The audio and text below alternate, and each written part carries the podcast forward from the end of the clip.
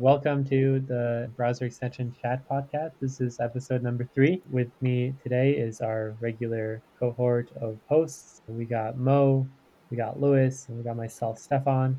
And uh, we're ready to talk about all things browser extensions. You guys excited? Yeah, I'm hyped. Dude, I love browser extensions.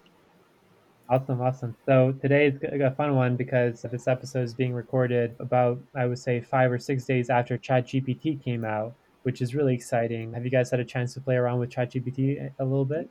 Dude, I tried it for the first time yesterday, actually, and I was I like I saw some uh, tweets about it and some screenshots, but you don't really like feel that wow moment until you actually use it yourself for the first time.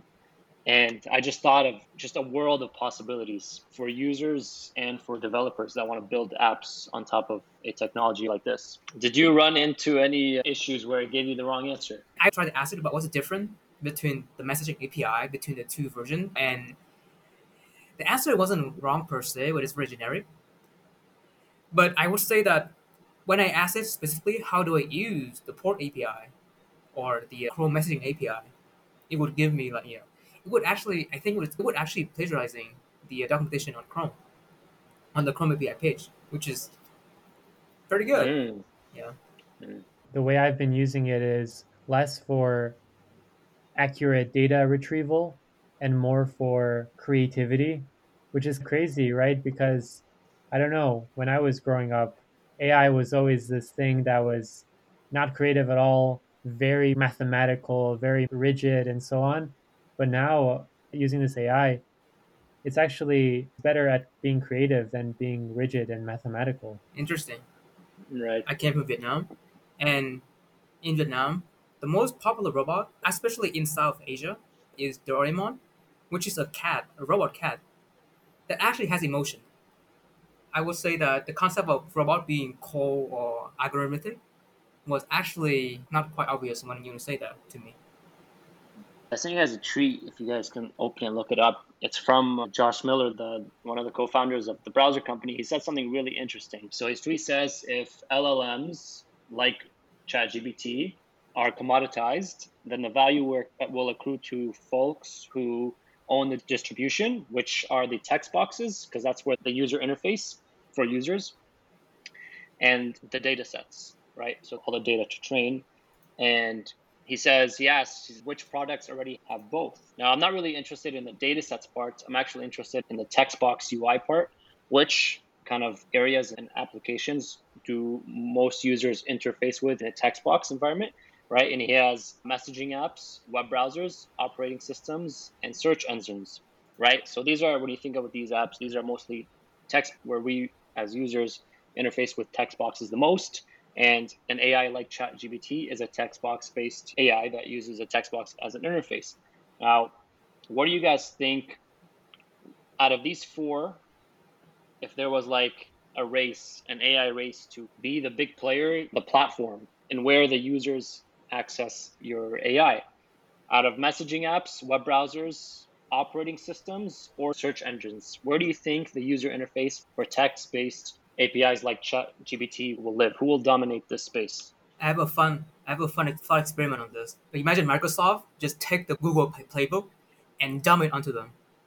Imagine if they can incorporate OpenAI or GPT right into Bing, Windows with the Cortana search, and also mobile distribution, right?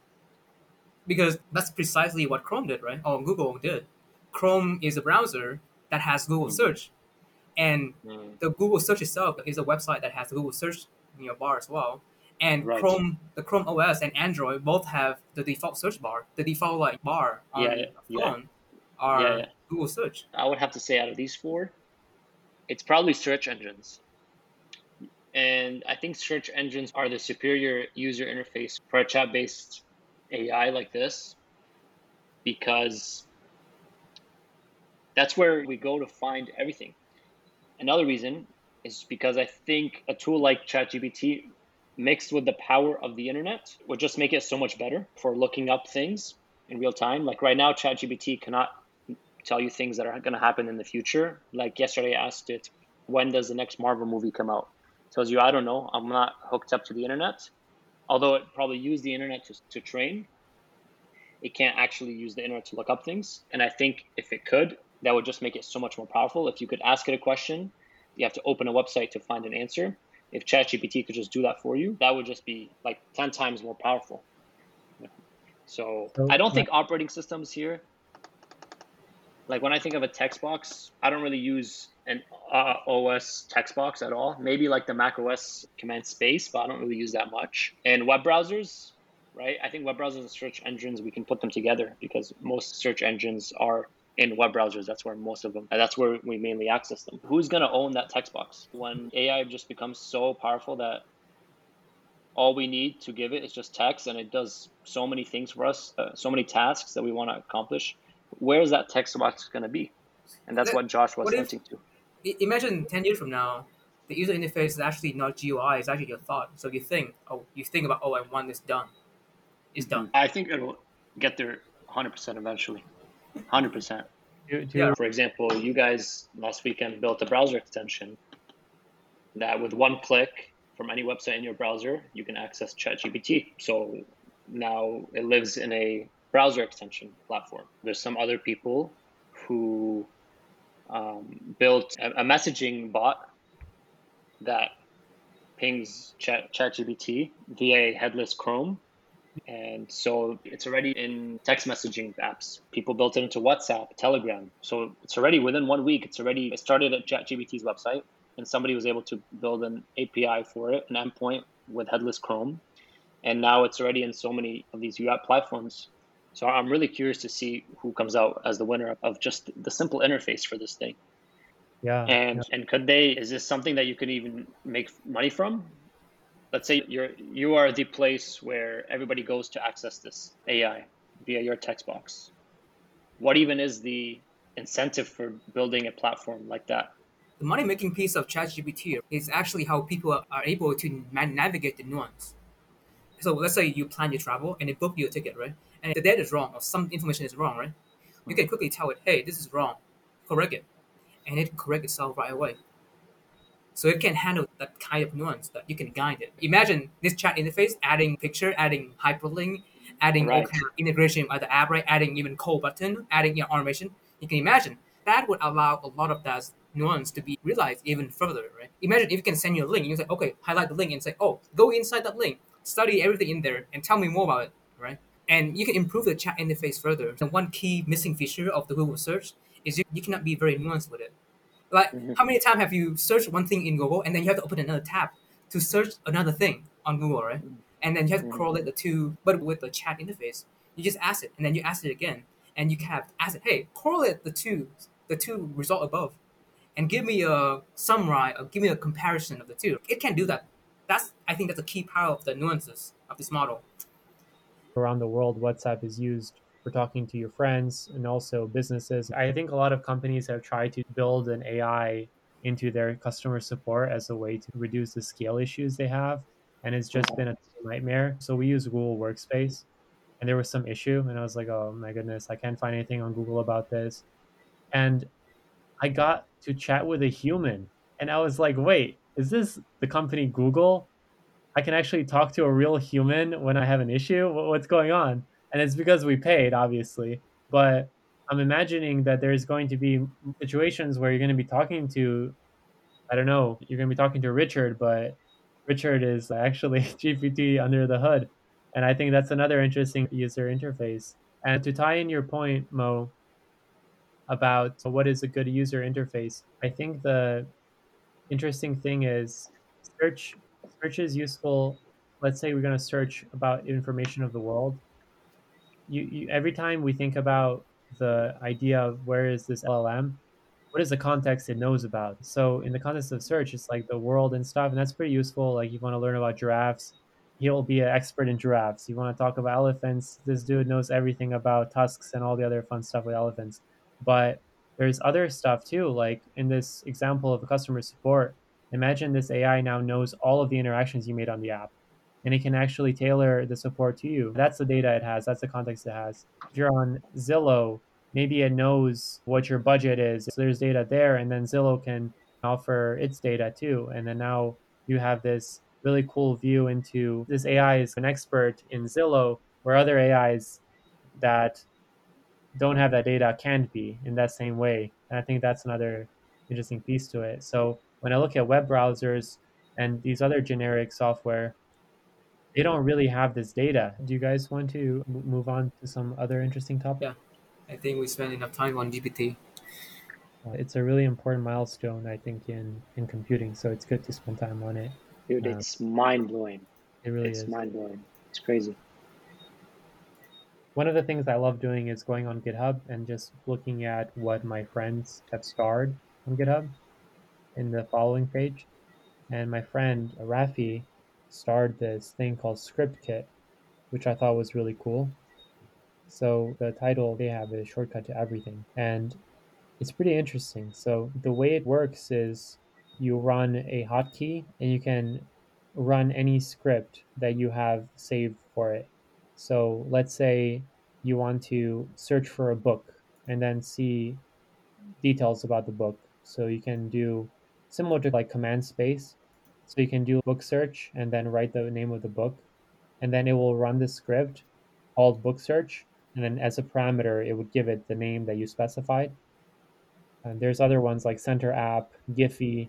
So you search Giphy and you paste the link. And the cool part about it is all of these are actually TypeScript scripts.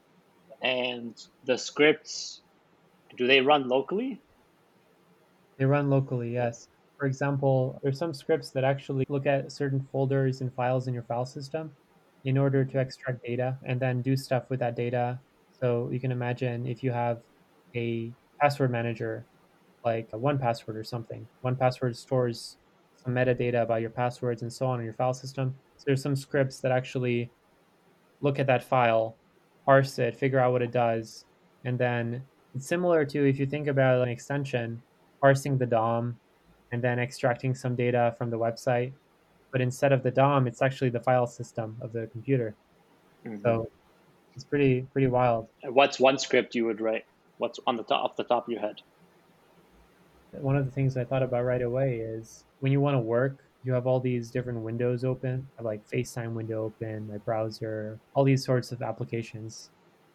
It would be amazing if I had a script where I could define the applications that I think are essential, and then I would just write purge, and it would clear up all the other all the other windows. It would just close them.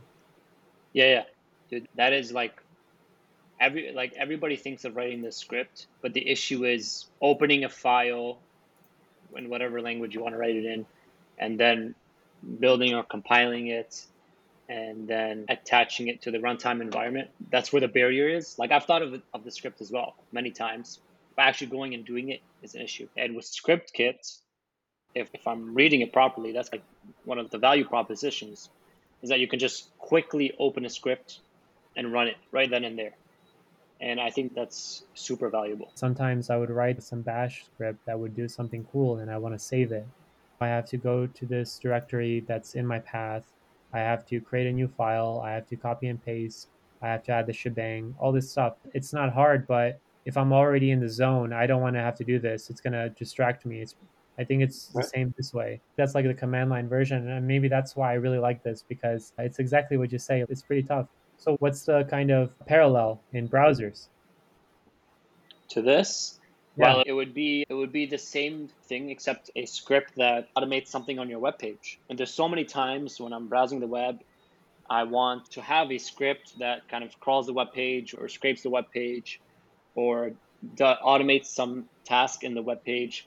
And I'm like, okay, I can write a, a Chrome extension for this, but there's a barrier to, to just creating a Chrome extension project and then unloading it as an unpacked extension in Chrome and all that. And if ScriptKit existed as a browser extension, I think that would be amazing. And that's what the Arc browser does. They have a similar feature called the boosts, and oh, yeah. they're essentially they're they're just Chrome extensions, but they provide you with a, a text editor in the browser that you can write your HTML, CSS, and JavaScript in. It even gives you a settings menu that is basically your manifest file, and it you can say when you want to run the content script, like on document start or document idle, what permissions you want, Actually, it doesn't even ask for permissions because it's your own Chrome extension. So it just it makes the process so much easier. Have you guys ever used like Tampermonkey or one of those like user scripts managers? Yeah, I think boosts are just like the next version of that in some ways because you can have UI and stuff. And I guess you can have that in Tampermonkey scripts, but it's just a little bit more harder to set up. The way I would make money when I was a kid was I would answer surveys, and then the survey, like when I would answer a survey, they would give me like two cents. So the thing I did was I wrote a user script where it would just select first answer of all the questions, press next, do the same thing, and keep doing it. And then eventually, I think I made like seventy dollars or something. I was so happy because I was like, damn, I'm gonna get a new FIFA game or something. Yeah, so that's all I know about user scripts and stuff. And yeah, they're super useful. Back then, I didn't really know how to code, so they're not super user friendly, but they're okay. You don't need to like necessarily know exactly how to code. So I can imagine this Yeah. boost stuff can be really useful, especially to people who don't know how to code. The emergence of a lot of these different products is potentially forcing software to be more open or extensible. And the more these products exist, the more they'll have integrations with different software. With this chat GPT thing, just to tie it back to that real quick, they don't have a official API, but so many people are trying to use it. So people build this private API. Now we have this GitHub repo and you can basically interface with ChatGPT just like it had an official API.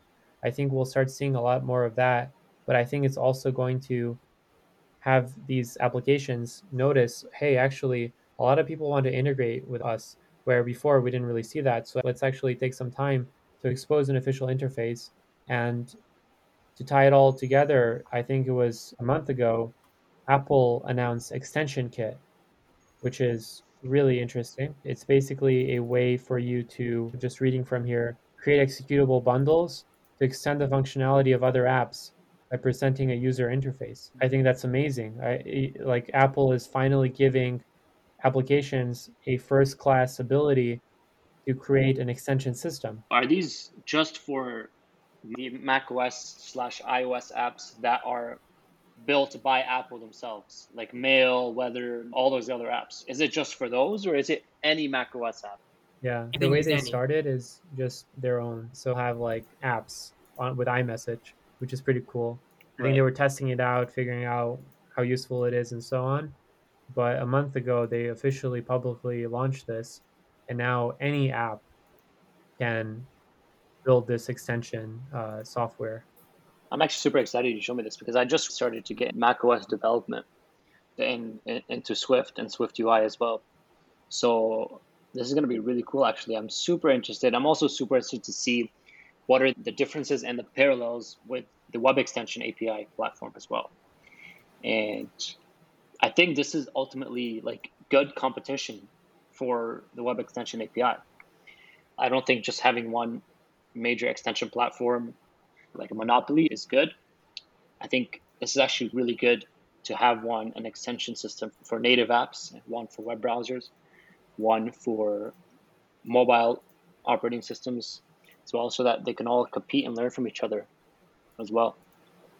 So this is really cool. Yeah, Mo, Yeah. maybe next pod, and after you do a little bit of a deep dive, it would be awesome to hear your thoughts on how it is and how different it is from browser extension development. I think that'd be really If I have time to get into this, I'm, dude, by the next episode or the one after that, I'll definitely give you guys a rundown of how this works and how it, we interface with it. when I'm commuting, I take the London Underground, and there's no cell service in there. So you're alone with your thoughts, unless you bring a book or something. And Yeah. a lot of times I use it as a way to just think about stuff, and extensions are always on my mind. When I look at the top extensions, I can't really think of one that's tied to a specific product. Like AdBlock is generic for most products, most websites. Honey, same thing. Maybe it's a class of products, but it's not one product. Grammarly, same thing. Toucan. As I continue to think about it, if there is one, it's pretty rare. What's going to happen is your entire extension is tied to this one product, and they can shut you down real quick. So I was thinking about this, and now that I think about it, does it really make sense to build an extension that's tied solely to a particular product? And can, can ever be one of the top. As soon as you mentioned that, I opened the Chrome Web Store and started looking to find one just to prove you wrong, but I couldn't. So if, it, VS Code is not a browser, but it lives in its own realm of text editor, right? Like you have VS Code, you have Atom, you have IntelliJ, you have all like even Visual Studio, right? As a code editor, each of them also have a certain kind of extension kind of interface, extension kind of store for themselves, where you can just add capability, right?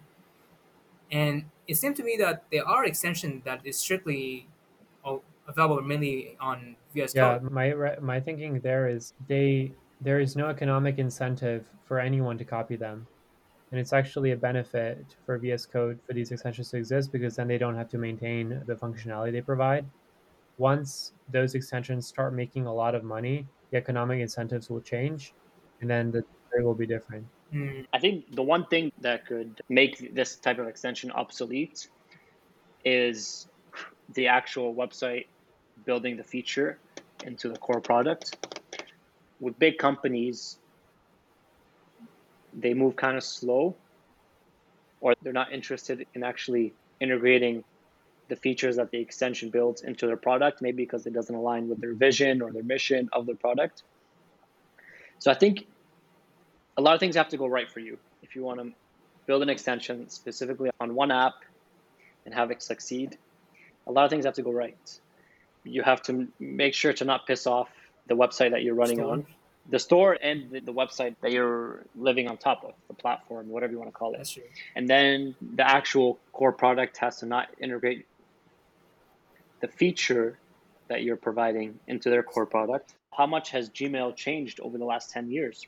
The only thing I remember is last year they changed and they added like six different hues of blue. So that's one of the things that have to go right for you if you want to build an extension like this. It's just Gmail's and Google's just so fat. It doesn't it's not interested in, in, in building revolutionary features Email. for mail. What really is the thing that makes extensions powerful? Why is it that these companies that are in the top 50, like what do they leverage about extensions that make them powerful? For example, Grammarly, right? If Grammarly want to provide their capability of editing anything on any kind text box on the web, right? I guess they can build that native app that parse that, that try to like parsing the web or parsing any native windows for text box. Or they can just use a Chrome extension. Make it much easier to just get input box and kind of having MVP of the of their Grammarly product. Are you talking about extending web technologies rather than native technologies? For example, extending HTML, it's easier to parse than whatever you, native UI framework is being used. Yeah. So the DOM tree was meant to be semantic, right? And the semantic nature of it allowed for the website to actually have good architecture, right? You can actually query very easily the H1 and H2, right? And the, Hmm. you know, they they will have they have the semantic tag for you. That's what it's meant for, really. The, the semantic nature of HTML is it was initially so that search engines leverage the content of the website, which I think is awesome. That's what I love about HTML and the web, just its open nature and its extensible nature. That's why I really think that like the future of extensible platforms is going to live on web browser.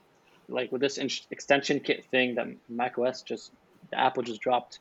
Yeah, it's probably really cool and powerful, but I can guarantee you 100% it's not as easy as building a browser extension. It's not as broad in a sense, not as general. The Yeah, native yeah. kind of extension Yeah. would be the optimization. Like after you have found your product market fit, sure, let's make it native. I that's interesting that you guys have this views. I, I agree with those views. Um, they're not my main view, but it's interesting to hear that perspective. To me, the biggest thing that extensions have is the ability to interface with many products. I think that is like game changing.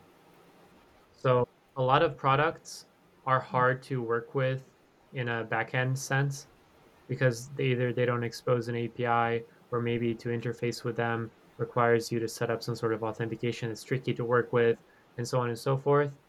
But if the user can look at it, a web extension can interface with it. And that's why it's so powerful. An extension can put its fingers in all these different web apps and produce this amazing thing for you.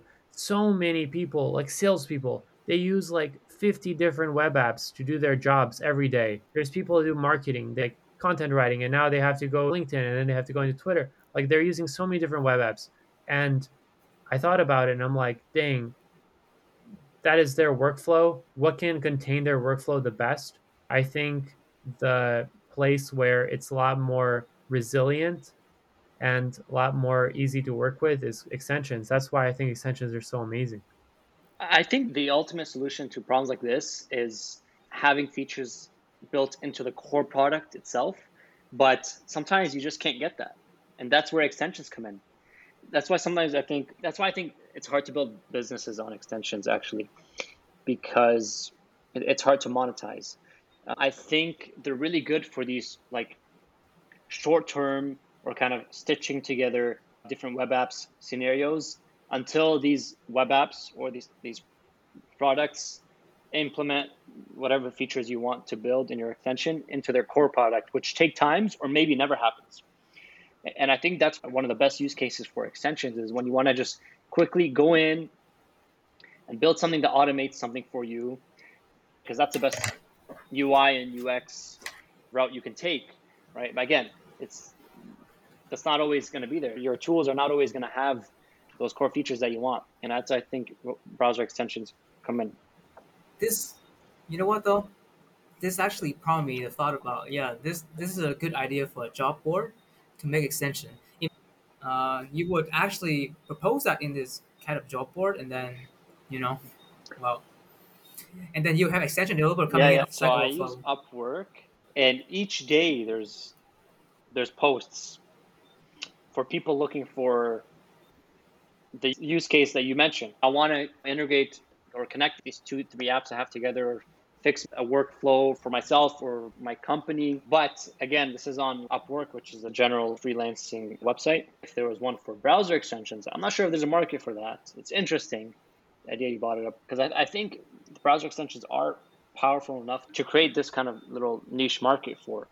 And it's just, it's got to be quick, it's got to be fast. That's, that's what I'm saying. Like, it has to be quick, Yeah, right? super quick in terms of like turn out turnaround time, quick, cheap, and fast to get there.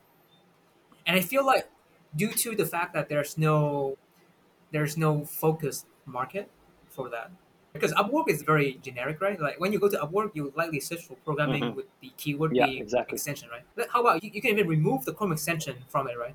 And you can Mm. say integration Mm. job board, a job board for integration. Hey, I want to integrate these two pieces. Do do however however mean you want. You know, do whatever mean two pieces to work together, and then they can just do that, do that, do that, querying my name. And have you guys ever heard of Bardeen? Bardeen. Sounds so familiar. It sounds like a name of a person. Oh, Bardeen.ai. Bardeen. Yes. Yes. Yeah, Yes. you yes. kind of, uh, I've seen that before. Whenever there's an idea, I always think, what's the problem it's solving? So, Louis, the idea that you had here, is it solving a similar problem to Bardeen, or basically a person has something they want to do, but they just don't have the time or the technical know-how? In your case, there's the problem that they need to fix is I need to get this integration working. I need to get this extension working. I guess Bardeen and the job board they solve the same kind of problem. This is very similar to Adept as well, no? Same idea, essentially. Yes, similar. They don't use natural language Oh, blocks. okay. You can have a block that Ah. data, and then now it has an output, and then you can have another block, and that takes the input from the previous block, stuff like that. Um, and Oh, okay. yeah, like the reason why I bring it up is because there was this guy randomly DM me on Twitter months ago, and he asked me like, "Hey, can you make a can you make me a Chrome extension?" I was like, "Yeah, sure." And then he explained what it was, and it was something not so complicated. It was like a duct tape, right? Tying one in, one web app with another, and then that's it, like copy and pasting stuff. And I told him like, "Hey, actually, I don't think you even need an extension for this. Just use something like Bardeen." because Bardeen will do just that and it's all no code. You just drag and drop these blocks, and if it's something not so complicated, it's fine. It just works.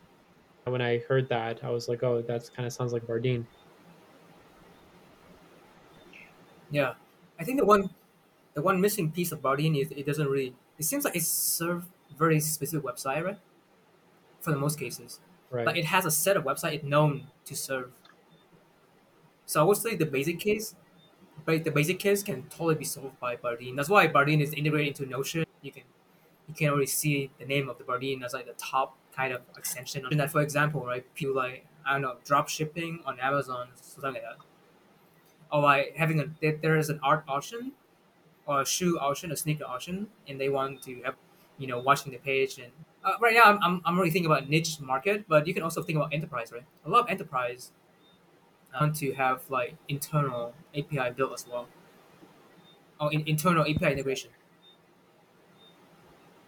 So it's not just public API, but it's internal API, internal pages. So is the only difference between this and Adept, the interface is uh, natural language versus this is more structured blocks. It has an actual graphical user interface where Adept instead has a natural language prompt where you tell the AI what you want to automate on the page, and Bardeen has more structured UI. What do you guys think for this specific use case in the browser environment? Which one do you think will come out on top? Let's say in five years, is it going to be natural language or one where it's more structured? So just to tie in everything we talked about, what I think is going to happen is we're going to have blocks that are written by open source people, and you're going to have a collection of blocks similar to ScriptKit, where there's going to be a block to extract something from a website, let's say Notion, get the settings, click on the settings. You're going to have all these hmm. open source blocks. And then there's going to be a large language model that you tell it what you want it to do. And rather than in Bardeen having to drag and drop these blocks and come up with a flow, large language model is going to create these block flows for you. And then you can look through it and you can be like, okay, yeah, that looks about right. And then you press go and or you save, and then now you save that automation. I think likely that's how I Hmm. view it.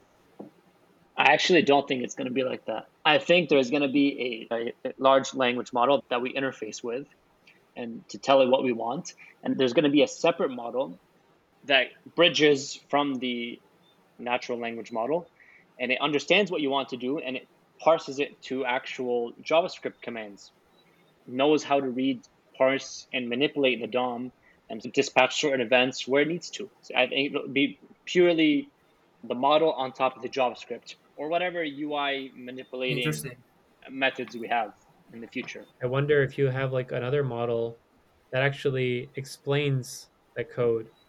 So you don't even have to understand coding or anything like that. And instead, this model explains it in English just so you can review the steps before it actually does what it's going to do. Machine learning all the way. It, you don't want it to do anything wrong, right? Click the wrong button, send an email before prematurely. You don't want it to do that. Uh, unless we can make mistakes and errors cheap and not matter at all somehow.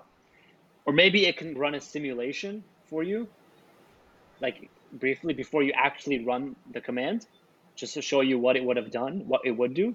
I think that would be really cool. Or just to let it do its thing and make errors very cheap and reversible. Yeah. Because like these models are super smart, they're never 100%. It's going to be history books. Just that's just how fast the pace that this technology is moving at, and I'm super excited to see where it goes. Yeah. Really incredible. Cool. Yeah. All right. Hey, it was great chatting to all our listeners out there. We'll see you in, in two weeks. See you guys. Thank you. Stefan Lewis.